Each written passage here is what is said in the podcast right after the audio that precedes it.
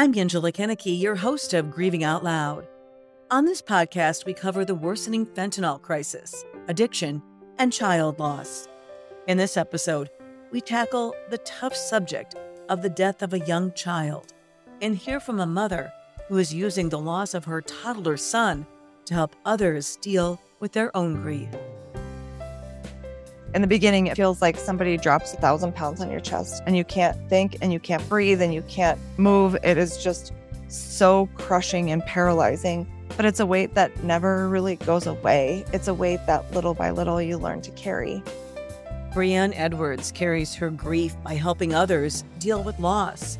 After Brienne's 10 month old son died, she formed a nonprofit and wrote a book about grief. That book has now sold more than a thousand copies. Eventually, I came to the spot where I decided that the love that I had for Locke was worth it, even in his death. If I had to experience either none of it, not have him, and not have to live through his death and the pain that came with that, or whether if I would get to have him but have to live through that grief, I would still choose having him as part of my life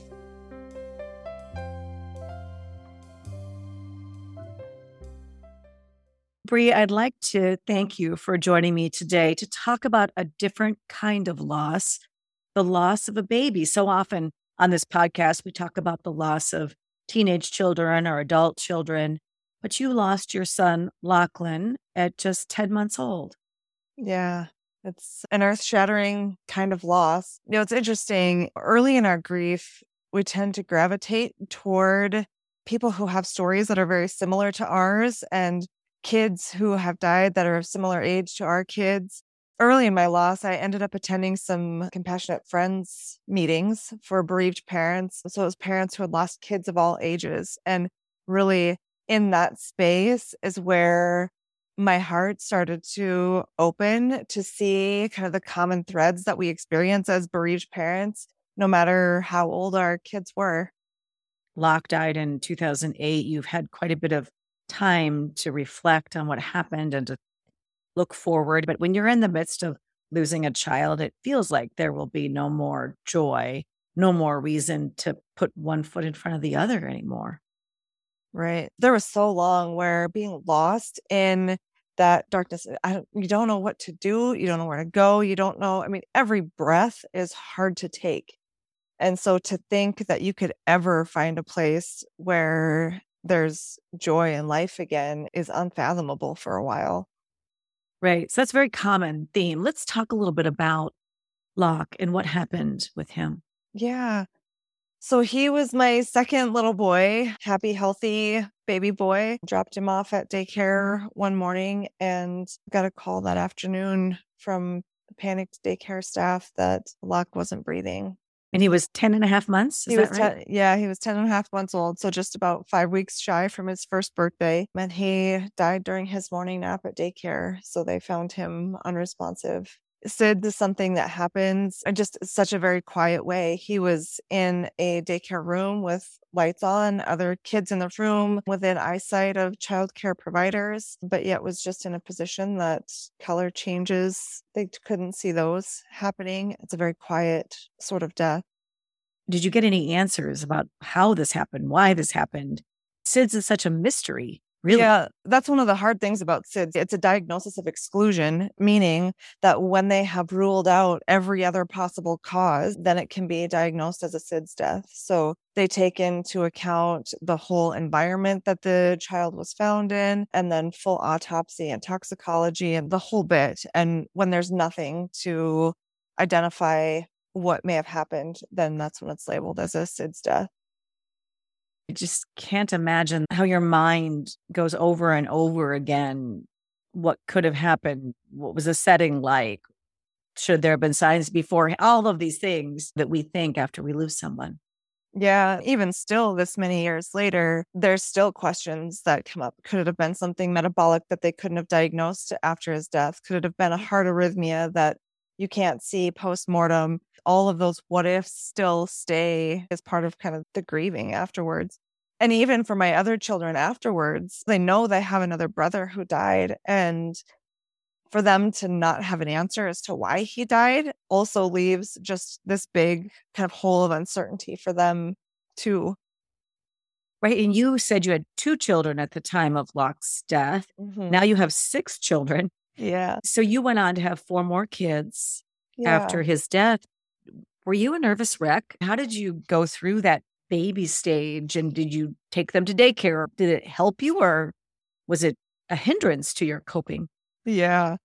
Oh gosh, there's so much hard stuff, but it's the both and. Having another baby back in our lives also brings a lot of joy and a lot of purpose, even just to the day to day. But really, so my husband and I were high school sweethearts, and we had dreamed of having five kids from the time we were 17. But after Locke died, and we'd actually had a miscarriage prior to his death, I was just petrified of the thought that if I were to bring any more children into this world, that meant there was risk of them dying before I did. And to put my heart on the line like that again seemed just undoable. I can kind of chuckle now, but I was scouring the internet for statistics on what percentage of children die before their parents do. And I wasn't finding answers there. So I started scouring obituaries to find whether they were either preceded in death or survived by their parents. I needed to calculate my risk. To have some kind of control, right? I mean, that the oh, whole oh, purpose behind that kind of behavior is trying to assert some sort of control over something we none of us really have control over. Yeah, absolutely. But it makes sense. I mean, it makes sense to me that you would do that. I, that's something I would do. you know? I, I yes, I wanted to know the odds before I was going to make that decision.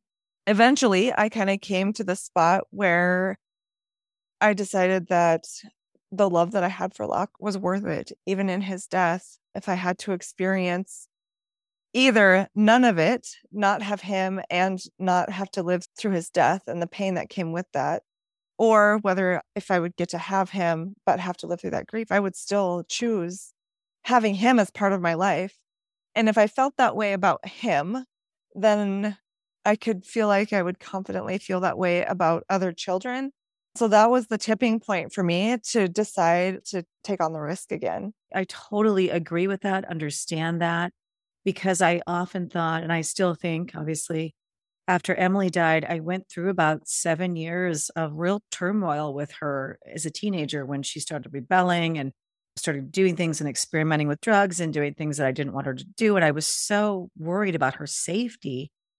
I would say I went through seven years of sleepless nights. But before that, I had seven years of joy and, and it was incredible. She was an incredible kid and just brought so much enrichment to my life. And then ultimately to lose her, my thought always was, I just am so glad I had her. I would go through all of those seven years of worry and no sleep and going out of my mind, feeling like a dark cloud was following me because I couldn't help my kid. I couldn't figure out how to get her on the right track and even her death, just to have had her in my life at all. And I think every parent who's lost a child would probably tell you that same thing.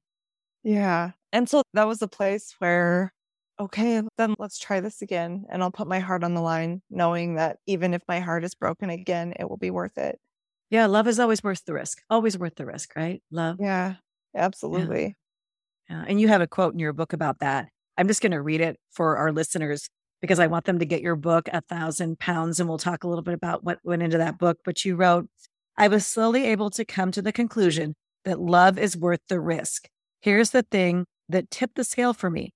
If I were given the choice, knowing what I know now, both of the love and joy that Lachlan brought to my life and of the pain and agony that came with his death, I would still choose to have him as part of my life. Yeah, that sums it up. Yeah.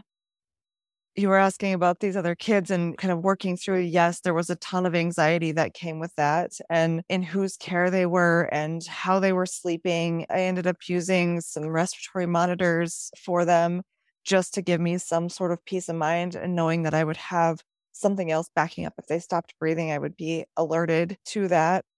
It just like so hyper vigilant and wanting to protect them from every little thing and then realizing that even when you do it all right, kids still get cancer and kids still make their own decisions and kids still can die in their sleep, even when you've done it all right. So then part of me would be like, well, it doesn't really matter what I do. And I would let go of all of that, trying to find how do you parent other children, knowing that they may or may not outlive you.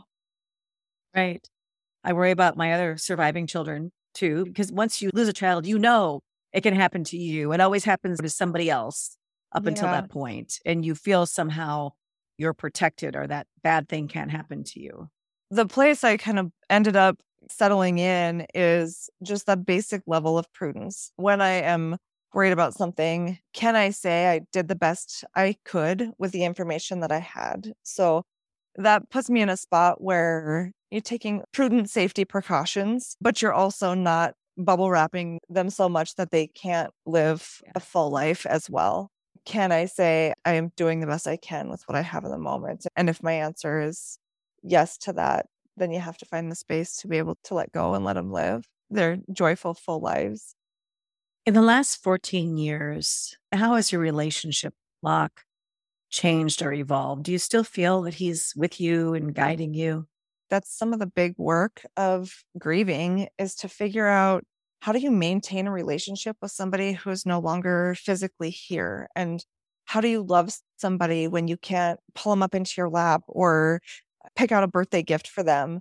There's a lot of that grief work that is just learning to love someone and to maintain a relationship when they're not here.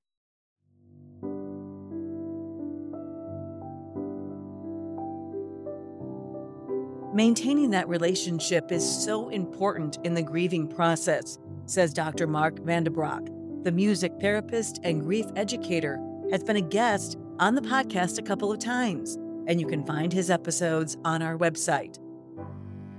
Dr. Vandebrock has worked with hundreds of clients, including professional athletes and politicians. What I inevitably try to do is help people reconnect with their loved ones, not in a supernatural way.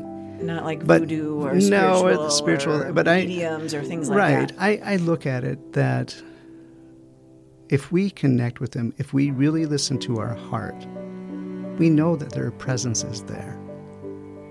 We I can would agree feel with them. that. I hear my daughter's voice, and sometimes I think I'm crazy. But no, you're you're. That's great because you're going to hear what they're going to say. If there's questions, unresolved differences, whatever might be going on, you still can have that conversation. In, in all my years of work, I have found that we miss our loved ones physically being here, but we miss talking to them more than anything else in the world. We miss hearing their voice, hearing what they say, voice. what they do. If we really truly listen, we will know. Dr. Vandebrock uses several techniques to help those who are grieving reconnect with their lost loved ones. That includes having people write to those who have died. What we miss is having that conversation. So, what I want you to do is to talk to her on paper. I did that on the notes in my phone once. I, I would again suggest I'm just using it as an example. Yeah. Hey Emily, I met this crazy doctor that wants me to talk to you, so here it goes. I want it to be random. I don't want punctuation. I don't want capitalization. I don't even want you to think about what you're saying. I just want you to talk on paper. And how does that help? For me, what I see happening is I'll have them write, then I want them to put it away. Go get a cup of coffee, something to drink, and then come back and read it to themselves then I want you to rip it up because the paper, in essence, becomes a filter. And you get to pick the memories you want to put around that picture in your heart. And when you get that frame completed, you'll have peace because you're carrying them with you. It also takes time and effort. Just not being afraid of our grief. Grief is it's so big and it's so hard. It's easy to want to compartmentalize that or to put a lot of judgment around what we're feeling and how we're feeling and how long it's taking and not being able to hold ourselves together, going through normal day to day things, and really letting go of all of that and just learning to befriend our grief puts us in a place to then be able to integrate it kind of into our lives. And then it becomes something that is softer. It's something that we don't have to be afraid of. And it's something that just incorporates as as part of us and it leaves room for all of the joyful things of life to grow in and around and through even those painful experiences. Yeah, I would agree with I'd agree with that. Do you say acceptance is a big part of that, accepting the fact that your child is no longer physically here with you, that this thing, horrible thing truly did happen. I think it takes a while to get to acceptance. Yeah. I love the word integration for that. Yeah, I like that too. I like that too. That's an awesome it's, word. It's melding two things and making them whole. It's melding this life of being a bereaved parent where there is this such an enormous grief and sorrow, but bringing that together with all of the like life and good things that are still here and still remain. Right. Trying to focus on gratitude, on your other kids, on your spouse, on the sunset or the sunrise or being out in nature helps me a lot. You just have to find it, right? You almost have to force yourself to look for it and not to dwell in that or stay trapped in that sorrow all yeah. the time. There's room for both. That can be grief in one hand and joy in the other. And it, but it does take a while to get to that place. I remember a time early in my grief where oftentimes the sunrises and the sunsets when the sky was so colorful you know, there were so many just like extraordinarily brilliant sunrises and sunsets in the stretch after Locke died. And I liked to think of it as Locke and God finger painting the sky together. It was a, a, beautiful thought, and I felt his kind of presence in those moments. But at the same time, I was still mad that he wasn't here with me. It takes a while to really be able to find that softer space, and that's okay for however long it takes. The other thing that you've done with your grief is you've formed a nonprofit, Locke's Legacy, and written this book that I just referred to a few minutes ago. Tell me about the nonprofit, why you did that. Where did the idea for Locke's Legacy come from? So it really stemmed right from my very earliest days of grief. I didn't know how I was going to survive this. But there's part of you that knows that I'm not the only one that's done this. There has to be something out there, some sort of resources, support, anything. And I spent a lot of time on the phone just making phone calls, trying to figure out what was even available. It was hard to find. It didn't feel fair that a bereaved parent would have to spend so much effort mm. looking for the resources that are available. It seemed like they should be easier to find. And just the connection to other bereaved parents. There was something unique about talking to other parents who had lost kids, they just had a different way of being able to be present with me in my grief. You start to say something about what you're feeling, and they give you this knowing nod, and they know exactly what you're talking about and the depths that you're talking about. There was just a really profound healing companionship that happened in that space. South Dakota didn't have any kind of a SIDS organization. We lived on the east side of the state when Lachlan died. And so connected to the Iowa SIDS Foundation and really just inspired that South Dakota needed something along those lines. The vision we set out with is to provide bereavement support to families who had an unexpected loss of a baby. We do that by sending out some care packages. We have an event called Run for Their Lives. That's a place to help families to connect to each other and for people to bring their own loved one just to surround them and do something in memory of their child. And we do some SIDS and safe sleep awareness and then get to use some of our funds to help support SIDS related research projects. I think that's great. You're raising money to help solve this mystery of SIDS. I've been talking about SIDS as a reporter, and I also had friends lose babies to SIDS when my children were little.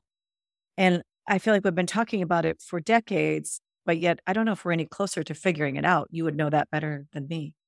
You know, research on something like that is so big, and it's kind of thought that it's more than one process. If it was a one problem sort of process, it would be a lot easier to figure out. But there's some mm-hmm. beautiful research that has been coming out. Some of the research that we've participated in or helped fund is what's happening at Boston Children's. They are doing a lot of work around the serotonin receptors and some differences that they're finding there in SIDS babies versus kids that have died of other causes it's all in baby steps, but every little bit kind of contributes another piece of the puzzle. I love also the title of your book, A Thousand Pounds, because it does feel like you're dragging a thousand pounds when you lose a child on your back, right? I assume that's how you came up with the title. Yeah, actually, this so it's interesting story where this title came from. I have a cousin who has dreams that just sometimes mean something, and she doesn't make too much of it, but I was talking to her on the phone one day and she said, Oh, yeah, by the way, I had a dream you were writing your third book. And I kind of laughed. And, you know, that's, I'd had the idea of writing a book, but it's just this grief experience is so big. How do you boil that down into a story that makes sense for somebody else to read? It was just kind of lost in the abstract. And so I said, well, You didn't happen to catch a title and an outline, did you? And she chuckled and she said, Well, no, not exactly. But one of them was called A Thousand Pounds. And as soon as she gave me the title of this book, I think I sat down later that afternoon and outlined the whole thing. I knew exactly what it would look like as soon as I had a title to work around. That's an amazing story because as soon as I read that, I'm like, oh, yeah, that sums it up. That totally sums up grief. I also think everything that you're doing in his name and continue to do because really you've been doing all this since 2008. Yeah. Yeah. There is something about finding purpose in our pain, especially in those first few years after he died. I was thinking about him all the time. It interrupts everything that you're trying to think about. They're just intrusive thoughts of him and of grief. And to have something to do that felt like it was making a difference for somebody else, if I could participate in easing somebody else's burden, that gave purpose to my pain and made it just a little bit easier to bear. Right. I always say I channel all my grief through Emily's hope in helping others helps me more than mm-hmm. anything else. Yeah. And for some people, it's bigger things. For some people, their purpose comes in little things like just being more present to the people in front of them. There's a million tiny ways that we create purpose in our pain too, but it's a consolation. I talk a little bit in the book about just that exact thing that it's a consolation. I was an athlete growing up and I always hated consolation prizes. It still meant you lost. right. Um, right. and and that's and that's what it is here too. All of the good things that come from it, I'd give it all back in a heartbeat if I could have my little boy here. And so it is. It's a consolation, but it still brings some comfort and some healing.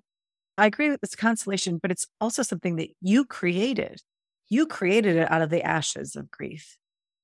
Yeah, that's you know, I have a very, very faith based uh, kind of approach to that. For a long time, I felt like God did this or God willed the death of Lachlan. And it put me at kind of a crossroads in my faith. Like, who wants a God that wills a baby's death or child's death? And eventually I came around to understanding that God didn't give me these ashes. But if I take these ashes to Him, He'll help me create something beautiful from them. And so the beauty from the ashes is just that finding some purpose, finding ways we can comfort others, do something that serves Uh, somebody else in some way kind of through our pain.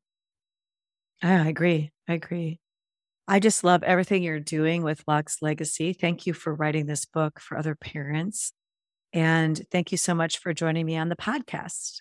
Thank you for having me. It's a it's an honor to get to share my story with you.